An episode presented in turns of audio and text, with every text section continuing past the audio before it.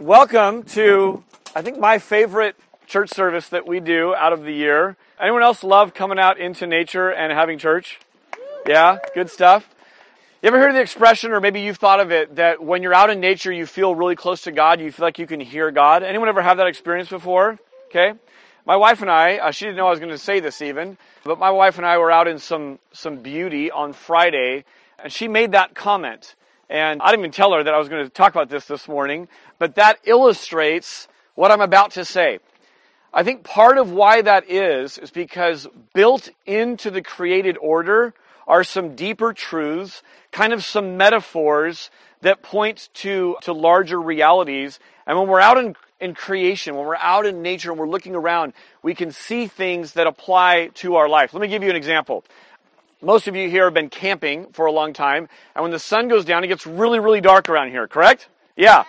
Anyone try to find something and they, and they didn't have their flashlight, they didn't have their headlamp, they didn't have a fire nearby, and they were trying to look for something and it was too dark. Anyone have that experience yet this weekend? Okay, a lot of you, right? What do you do at home? You turn on a light, right? Super easy, right? If you're outside, you, you're, you're sure you're near a street light or something. Now, we have Chateau Sloan here, which uh, has a pretty big light. But if you try to find your way much beyond that, you realize something very quickly that light reveals what's there. Light reveals truth, right? It shows off what's going on. So if you're about to trip over a dead log, a light will reveal that that's there and you'll step over the dead log instead of stubbing your toe and falling over it, right? But did you also know that darkness reveals truth? Uh, right now, I want you to do something. I want you to look up. I want everyone to point out the Big Dipper to me. Find the Big Dipper. Who's got it? You're wrong. Yeah, you know you're just making that up. Usually there's like four smart Alex in the crowd. We just got tons. Like right there. When will you be able to find the uh, Big Dipper? When it's dark, right? The reason for that is really, really simple. Once darkness comes, the light shines through really, really clearly, right? And so light reveals what's true and what's real, but darkness has a way of doing that as well. Uh, we've been in a series, we're wrapping it up this morning, called God Loving Family.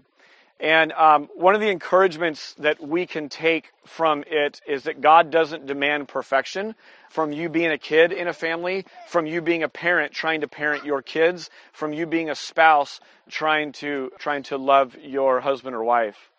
God doesn't demand perfection. In fact, oftentimes darkness has a way of being a really good backdrop for what's true.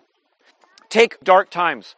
Don't you sense God's love and God's faithfulness coming through a dark season and realizing, wow, it's so dark. I had no one else to turn to but God. And in those dark times, we have experiences sometimes where we go, man, God's love and faithfulness are as bright now as I've ever seen them. Are God's love and faithfulness always there? Yeah. But in the light times, when it's daylight, sometimes we just don't see it that much. Sometimes when we walk through our darkest nights is when, when it shows off those good things. Now, I don't want any family sitting here today in the sound of my voice to go try to go do dark things. But here's the reality. We're sinners. We struggle. We fail. And so we're going to have spouses who check out for seasons of time.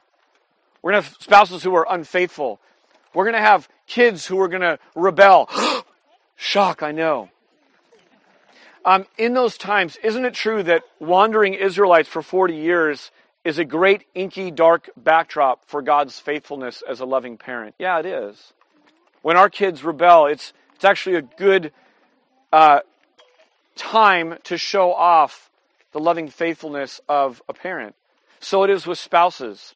It's easy to love when things are going really well, when it's daylight, when you're cruising around. But in those dark times, that's when your vow before King Jesus makes sense. That's when it shows off your faithfulness, your act of worship to stay committed to this marriage, not based on a 50 50 contract. Um, we're going to look at one more lever. I mentioned some levers a while ago. Uh, you don't have to be a physics major to understand that if you want to move something too strong for you, you go find a lever, and if you have the right lever, you apply pressure to your side of a lever, and you can move a whole boulder, right? There are some levers in parenting. There are some levers in being married. There are some levers that God has actually built into uh, created order that allow us to parent beyond our capacity, love beyond our capacity as spouses. So we're going to get one more of those today. Uh, before we do that, I need Travis to come on up. Um, Travis is going to uh, join us. Welcome, guys. By the way, here's a quick welcome, especially to those of you who made the trip for the day. Um, thank you for coming up um, just for church. Awesome to have you guys here. And uh, yeah. So here's what I want to have happen. I want you, if you are, we're going to have three levels. We're going to have, we're going to have expert, we're going to have moderate, and we're going to have beginner. Okay. If you count yourself as an expert at rhythm, I want you to stand up right now, okay? And there's gonna be a little test attached to it, and it's okay if you if you can't do it. Let me point some out. You two guys should be standing, but it shouldn't just be you. Stand up if you're pretty good at rhythm, all right? Stand up, stand up. Stand up if you're pretty good at rhythm. All right, here's what I want you to do. I want you, yeah, this is, there's only three levels though. Uh, so, so I want you um, to learn from our rhythm expert. Okay, I went to a rhythm expert from our church, and he is going to give us a clapping rhythm that I want just those standing up to try and follow along. Okay, so you can listen to it once or twice, and then you're going to try and follow along with Travis. All right, go for it, Travis. Go.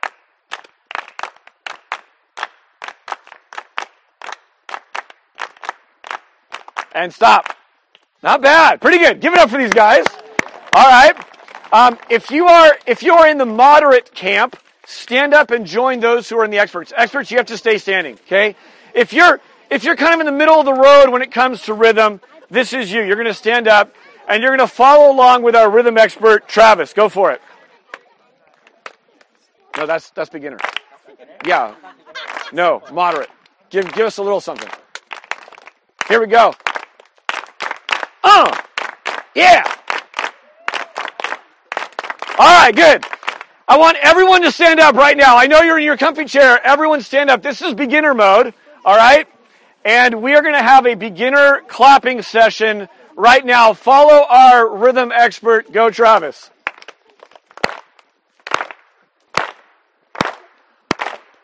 All right. Good job. Good job. Yes, you sit down. All right. Here's a reality that happens at at every church I've ever been to, ours included. Um, what happens is music will get going, and um, and people are feeling it, right? They're wanting to participate. They want to jump in, and um, and what happens is some of you are really gifted at rhythm, and you pick it up really quickly, and you clap in the right spot. Um, others of you are what we call rhythmically challenged. Um, and that last one, that last one, you were there, you're like, yes, I got that. That's like the stick figure drawing, right? You're like, yes, I can do that. And so what happens in every church, ours included, is that you'll have people who are, who are just, I mean, God bless them, they're into it, right? I mean, they're, they're and they're so exuberant about it.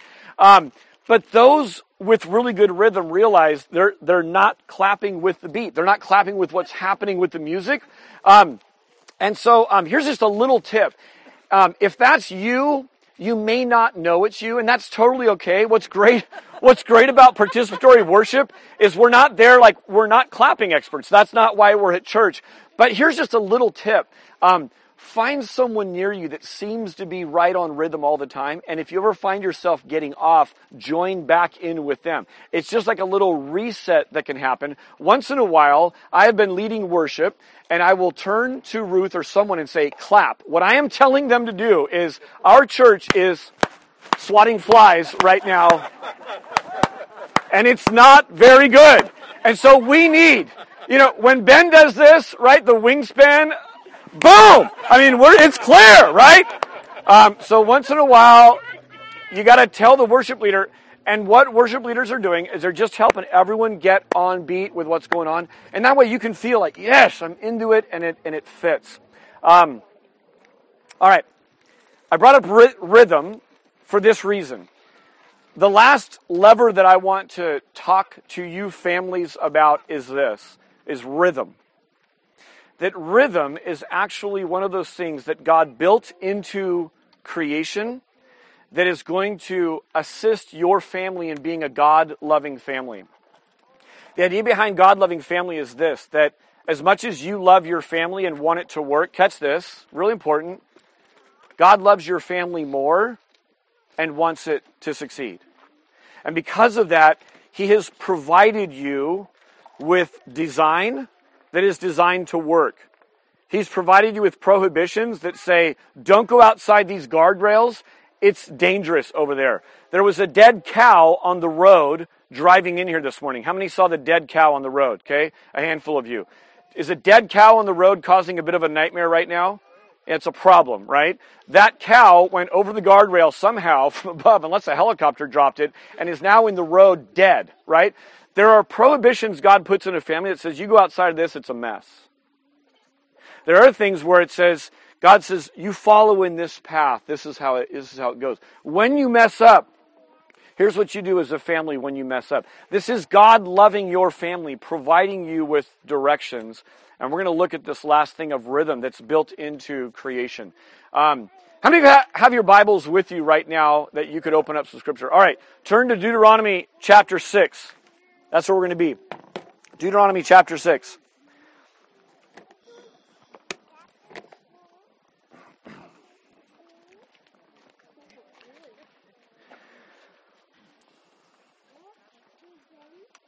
When I'm talking about rhythm, um, here's here's simply what I'm talking about. We all have X amount of time, right? We all have the same amount of time, 24 hours in a day. The rhythm of your life, the rhythm of your family, is how you allot that time, how you schedule in that time, and how you use that time. Here's the truth of it: is that every family here has a rhythm right? You don't have to you don't have to even try to have one. You can kind of fall into a certain rhythm in your family. Um, every family here has a rhythm. What we're looking at this morning is this: is there a way that we could be intentional about taking the rhythm that we have and either honing it just a little bit because it's pretty God honoring and it's there, or are there some wholesale things that need to radically change in doing family God's way. Um, it's pretty clear from Scripture that God isn't interested in us inviting Him into one hour and 15 minutes of our week. He's not interested in having us tithe our time and give 10% of our lives over to Him and invite Him into that, and then put Him neatly in a closet or on a shelf or like our camping gear out in the shed when, when we're done with Him. The call to follow Jesus is a really radical life change. Amen? I mean, he, he asks for it all, right? He doesn't ask for 10%. So, in terms of thinking through our family, what does it look like to have God be involved in all of our family life? And that's what we're getting after today. Um, I want you to turn to someone right now, and I want you to mention one thing that you miss from home since you've been camping, okay? Um, and we'll take showers out of the equation because everyone's going to say showers because the showers aren't functioning. So you can't say showers. So turn to someone near you and just mention one thing, one, one luxury that you wish you had from back at home that you don't have right now. Go. Tell someone right now.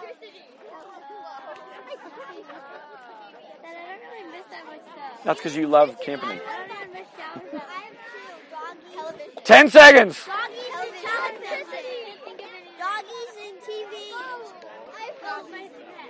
Okay. Here's what I need to do. I need to hear. I need to hear uh, some of the answers. What? Television. Television. What else? Your dog. Your bed. Pillow. Nothing. Nothing. That was Tegan's answer. Anyone else? Um, warmer clothes. Warmer clothes and a microwave. And Ethan? Warmth in general. All right. Um, so listen. I want you to imagine um, camping not for four days, but for 40 years. 40 years of camping. Okay, how does that sound? Yeah. Yeah. You can tell who's doing the work of camping. Um, 40 years of camping is what the Israelites did. Here's the kicker there was no creek walk, they were in the desert. Okay? So 40 years of camping in the desert is this path that God took his beloved chosen nation Israel on. And we're going to pick up the story in Deuteronomy 6. Uh, they've, been, they've been camping for 40 years, and some things have been going on. Um, this setting that they've been in, camping for, for 40 years, um, has caused them, has been a great inky backdrop to show off some stars, some light of God, okay? They see every single day how dependent they are on God. They see every day God's faithfulness. Think about feeding this crew every day for 40 years. Now try to expand that out to a nation.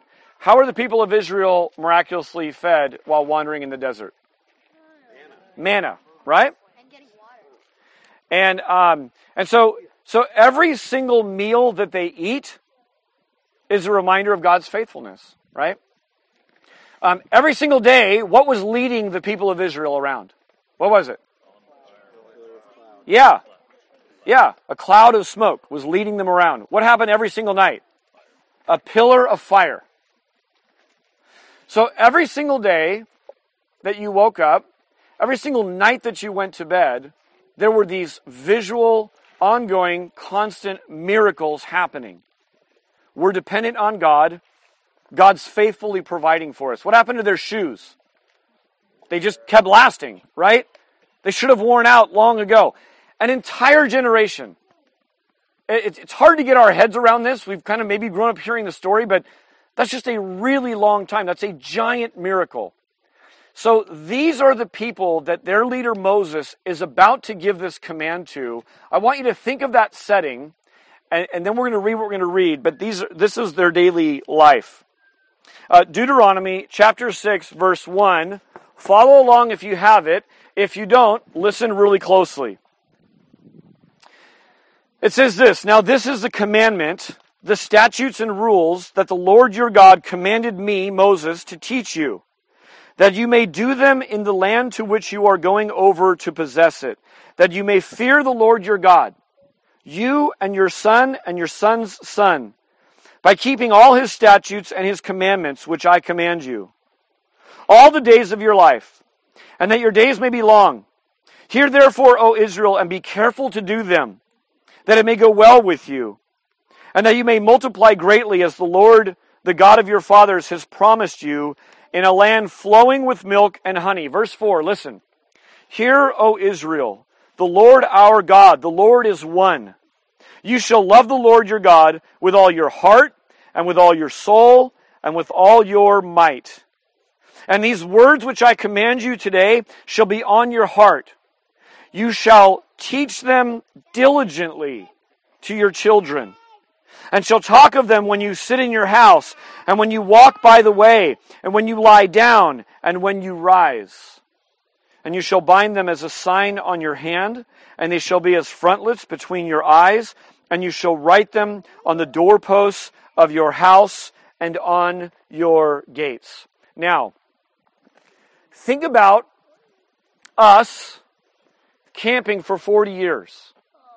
And every single time we ever ate a meal, it was provided just as God had said through the miracle of manna. And every time we woke up, we saw the cloud of smoke. And every time we went to bed, we saw that pillar of fire.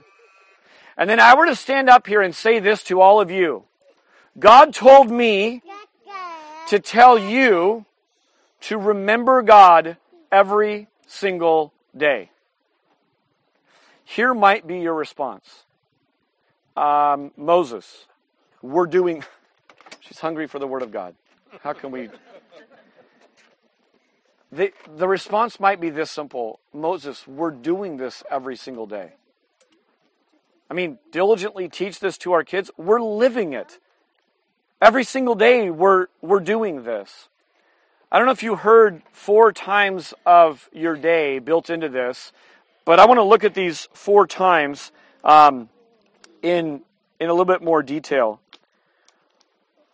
Moses gives them this command to, to do these things right in the midst of times they were already doing that.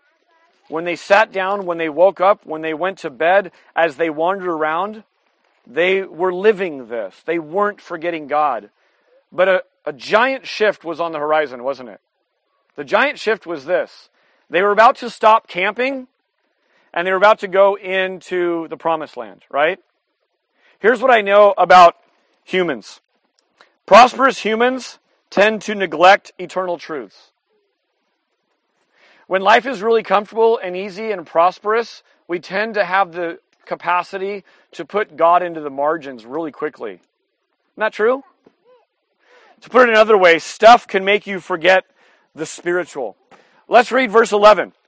Verse 11, or verse 10 says this And when the Lord your God brings you into the land that he swore to your fathers, to Abraham, to Isaac, to Jacob to give you, with great and good cities that you did not build, and houses full of all good things that you did not fill, and cisterns that you did not dig, and vineyards and olive trees that you did not plant. And when you eat and are full, listen to the warning, verse 12. Then take care lest you forget the Lord who brought you out of Egypt, out of the house of slavery. It is the Lord your God you shall fear. Him you shall serve, and by his name you shall swear. So Moses gives them the message of what they are to do in a time when they're living this obediently, almost by sheer force. God forced them into that. God's music class taught them rhythm for 40 years. There's a rhythm to some things, and um, you're about to go into a place where life's about to get a lot easier in the day to day of finding a place to sleep, of growing some food, of getting stuff done. And so there's the warning. The solution that Moses is giving is he's saying this tap into the rhythm that God has built into creation. Here's what's fascinating. What I'm about to share with you is free of charge. It's available to every single culture in modern current times and every single culture since time began. This created rhythm that God put in our hands to utilize. I know some of you work the night shift at Costco, so there's always an exception to the rule, but generally speaking, people get up with the sun, they move around during the day, they share meals, and they sleep at night. And then the next day, guess what happens? The same thing. And the next day, the same thing. And there's a rhythm to all of that. And God says, tap into that. Each time that's listed kind of appeals to a different part of us and, and is in a different time of the day, and there's different roles and kind of things that we can that we can utilize. Some of you have heard the debate over whether um, you should have whether it's about quantity of time that keeps a family together or quality time that keeps the family together. Have you heard this before? Right? Do you just do more and more and more time, and as long as we're enough to, um, together, you know, enough time, we'll be a close, tight knit family, and everyone will get along. May or may not be true, right? Quality time says, look, it's not about how much time you spend. It's just as long as you have some really good quality time. That's an interesting conversation because what does quality time mean, right? Um, for some, it might just mean having fun together or, or, doing planned activities together. Here's a question I want to put out to you: Is um, what if we could turn the dial up, um, especially if things aren't as close right now? What if we turn the dial up on the quantity of quality time? And what if we were to think about our quality time and kind of assess it and say, is there, is there a way that we could grow in inviting God more into that than we're already doing? The whole idea with rhythm is this. Um, we have this amount of time in our days. And so sometimes what we hear at a marriage seminar, at parenting, or whatever, is to say, um, do more. And in our brains, we say this How can we possibly do more? I can't take the day and extend it. So, what we're going to talk about right now is this How do we take the time that we already have? I'm looking at a very busy, high capacity group of people. I, I know you people. And so we're saying, how do we take the time we already have and redeem the time that we already have to maximize it to kind of use it for, for some good for God? How many of you like to eat? Raise your hand. Okay, the rest of you are dieting or in denial. Um, and even if you're dieting, you still like to eat, you're just choosing not to right now. Good for you. Um, we love to eat, right? Um, periodically, two nights ago at dinner, uh, my wife made this comment around the dinner table. She just said, Isn't it great that God chose to use all these amazing flavors to refuel us? Like, it could have just been built into the created order that we go to a gas pump, we shove it in our ear, because why does it have to be the mouth? And we just, you know, fill her up, right? We're refueled, off we go. Instead, God gives some really amazing foods. Does God also give terrible tasting foods? Yeah, yeah some really terrible tasting foods, right? Um, so God takes this and says, here's a way for us to do this. Um, meal times become one of those times that we can redeem. Um, it says in the scriptures that we just read, as you sit in your house. Now you can sit in your house and play video games, you can sit in your house and do all kinds of things, but one of the reasons you sit in your house is to eat a meal, right? Um, here's a few thoughts.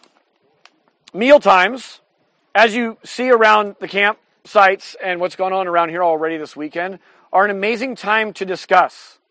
While you are chewing your food, if you're a talker, you know what that forces you to do? It doesn't force you to listen, because you may still not be listening well, but it forces you to be quiet for a moment, right? Because you probably got some training that said, stop talking with your mouth full. You won't even stop when you're chewing right? So we have this culture that says stop talking for a few moments while you chew your food. Chewing your food for talkers is an opportunity. It's an opportunity to not talk. When you're not talking, you're more prone to actually hear from other people. Parents, some of you already do this amazingly well, but you guard and carve out family dinner time, family meal time, and say, you know what? We're going to guard that time because it's important for us to look at each other face to face and stop and have a meal. We're going to stop and give thanks for where this food came from. So, meal times are an amazing uh, thing. Here's an idea. What if you were proactive a little bit with using mealtime discussion? Usually we talk about our day, we talk about some problems. Sometimes there's lo- like logistical talks that might go on. There's just kind of chit chat, banter, whatever that goes on, right? What if you were to introduce topics periodically? What if you were to think in your brain of some great questions that forced your teenage daughter to give more than a one syllable response? Wouldn't that be great? And what if it started to just foster some, some fun communication going on back? Doesn't mean that dinner has to be a science project, but just that you started redeeming that time, just, just using that time a little bit more intentionally. I hope that you would see that meal times, catch this, are as much a part of family worship as what we're doing right now. Some of you built into your weekly rhythm is to come to church. And if church is way out in the woods, we're going to church, right? So you've come out to church is what you do. Don't miss the fact that meal times is a part of your worship as well. Um, are meal times a great time to instill putting others first? Yeah, right? I grew up with three other brothers. If it were left to us, it would be Lord of the Flies. I would have been the third most hungry because I was third on the totem pole. I would have been less hungry than one other person, but for sure more hungry than two others, right? Because we would have just gone at it. My parents worked hard all the time to be instilling others first kind of thought right at mealtime. The largest federally funded study, catch this, the largest federally funded study of American teenagers found a strong link between regular family meals and academic success.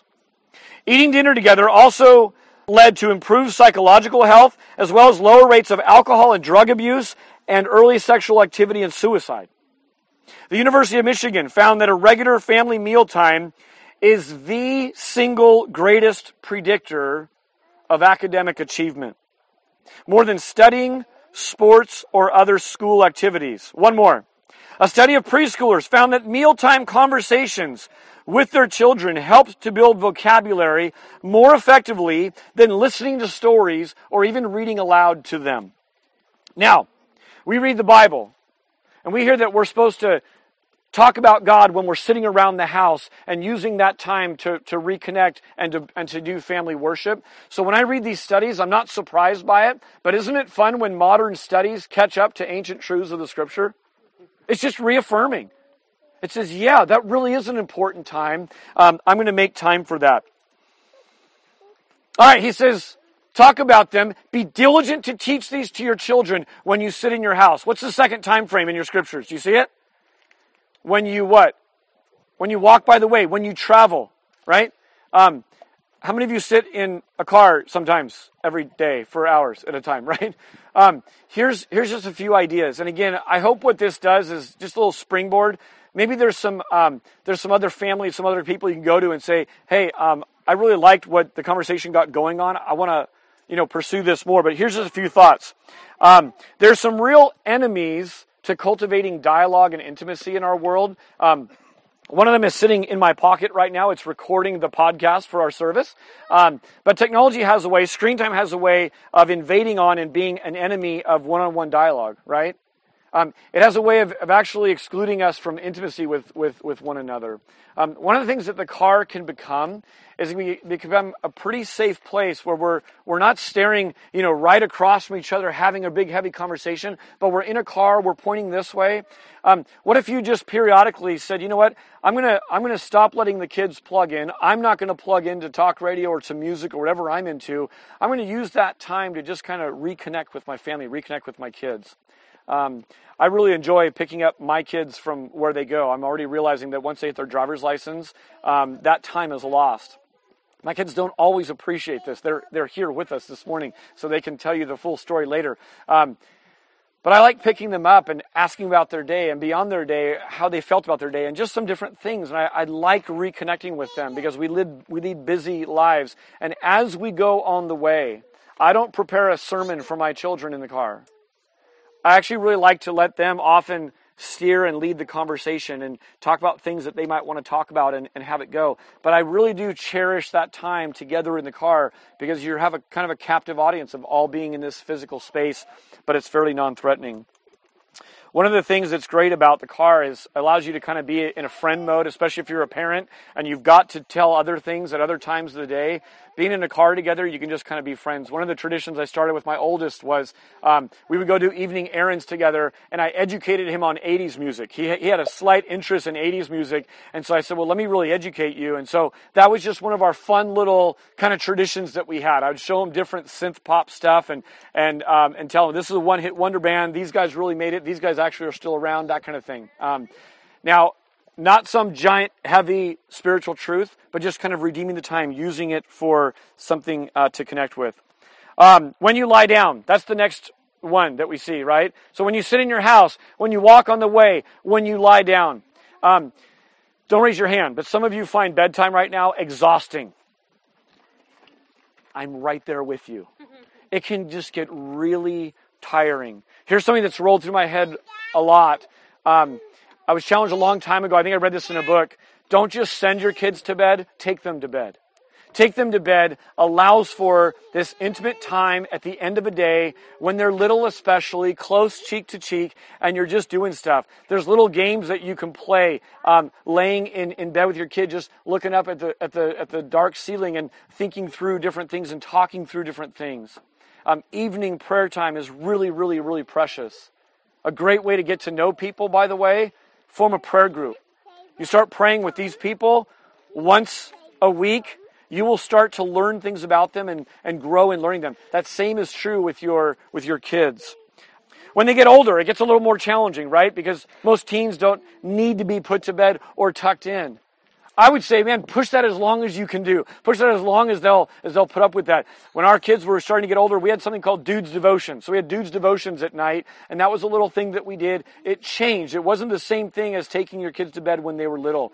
Um, look around you. I started this series by saying, find some people. I was going to say with gray hair, but I have gray hair and I still have little ones. So find some people with gray hair um, who look older uh, than I do and pursue them and say, Hey, have you been down the road with this? I'm right in the middle of toddlerhood and I think this will never end. Will it end? Tell me it will end. And they will say, It will end. And you could ask them, Hey, what would you do differently as a parent nowadays? What did you do that you were so glad you made the investment, even though it was kind of challenging at the time? Find those little bedtime routines. What a great little way to memorize scripture together. What a great way to pray directed prayers and to be thinking along those lines. One of the things that um, going to bed does too is, um, and I would just say, do these in your homes. Isn't it scriptural to put the day away properly? We're, we're told to not let the sun go down on our anger, right? And so, one of the things that tucking in at night does and having a bedtime routine, an evening routine, is to make sure that the day is put away properly. That it doesn't give the enemy a foothold into your household, into your relationships where there's harbored anger and bitterness and things going on. Bedtime's a great time to just close that out. And isn't it so good to say, Aren't you glad tomorrow's a new day? This is the rhythm that God has built into creation, free of charge for all of us to just be using. So there's the fourth one when you rise. Talk about diligently teach your kids when you rise up in the morning. You know what's great about the morning time? Some of you say, What? I've been dying to find out my whole life because I can't figure it out. You are the non morning people, right? I get you. You're my people. But the morning time provides this fresh, clean slate, does it not? There's new energies and new hopes to a morning that you come down and say, you know what? Yesterday was cruddy. It was so hard yesterday was. But you know what? We put it away right. We got to sleep on it. And now we get to start a new day. God's mercies are what? New every morning.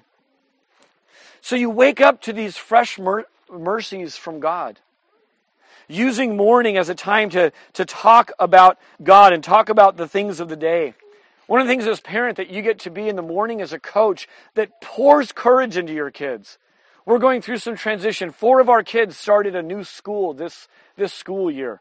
It takes giant courage to go to a new school. So just on the way to school, I've been praying and saying, God, help me pour courage into my child and, and celebrate bravery when they make it through another day. So you can you can encourage your kids, you can pump your kids up as they're leaving for the day and instill hope and confidence in the one who goes with them. Not only are there daily rhythms that we just covered, but there are seasonal differences, okay? So being here reminds us that fall's coming, right? Have you start to see the leaves fall? Driving in here, we saw leaves falling. We felt it get a little bit cooler. They're going to start changing colors, right? There's sort of a yearly pattern to rhythm that we get to tap into as well. A um, couple quick ones. Weekly. Here's, here's a weekly rhythm, which is a lever you can use for your family to build connection. What we're doing right now is called Sabbath keeping. It's coming and gathering and setting aside a day for a day of worship. And it's just an awesome time to say, this is what we do as a family. We reset. We're not who our job title says we are. We're all sons and daughters of the Most High King, and we're here to celebrate that fact. One of the other ones is just seasonal. Holidays are holy days, right? And you can take holidays and preach sermons. In fact, there's so many components to Easter and to Christmas and yes, Halloween. Go study it. Just all these different things that have these spiritual components, these truths built into them that you can take them and preach sermons to your kid without it looking like what we're doing right now. You can let them teach and instill things into your family. We know that festivals and mandated times of worship were practiced by the Israelites, commanded by Moses, instilled by Moses, and Jesus went and practiced these same things. God seemed to know that we needed yearly time set aside to say, hey, stop what you're doing, put down your work, stop worrying about grades and chores for a moment. Just take a deep breath and remember what God's done. Remember what God is doing. Finally, yearly. Um, how many of you have a birthday? Okay, some of you are listening still. Good. That's all of us, right? We all have a birthday. As you get older, it seems that people don't want to remember them anymore, but you still have them. A birthday is a great time in a family to just celebrate that person. That's what we do with it, right? We celebrate that you're in our family. We're, we're thrilled that you're created, that God chose to make you. Beyond that, there's some yearly family traditions that you already have that you don't have to squeeze in something new, but maybe God would let you leverage it in some way to actually begin to invite Him into that in some way. I'm always amazed that families can take vacations where it's a time to kind of set time aside, but you can actually work serving God into a vacation and let it be kind of two things at once. This camping trip serves as one of those yearly rhythm things. It's really fun for a church that has two services and you can start growing apart from each other to periodically say it's really important that we're all at one service, that we're all just together. We take it to an extreme by having every meal and sharing the space for four days together. And it's an awesome time. Um, we're going to have the band come up and sing a couple more songs. And as they do, let me remind you of a couple of scriptures that celebrate family. Come on up, you guys. Psalm 127 3 says this Children are a gift from the Lord. Listen to this second part. They are a reward from Him. What you're doing, parents who are pulling your hair out because it gets really, really hard sometimes, is massively important. What you're doing day after day is not just holding your family together, not just raising your kids. You're a light, you're a beacon for God's design for family. You are training up the next generation. That's what you're doing. Here's the second scripture Proverbs 22 6. Direct your children onto the right path. Direct your children. Train up your children, another translation says. And it says, and when they are older, they will not leave it. Let me pray. God, I thank you for these families here. Um, and I praise you that you can work through our brokenness. I thank you, God, for the growth and the improvement that is going on because of your grace. I pray, God, that you would help us if we've lost our rhythm, if we've not listened in a while to the things you've already built into our day, that you would tune our hearts to your rhythm. And God, this is something you mandated centuries ago. That we hear it today and it sounds fresh and new and like this might actually work. God, I pray that you would help us to be diligent to invite you in to what we're doing. Help us with that. In Jesus' name, amen.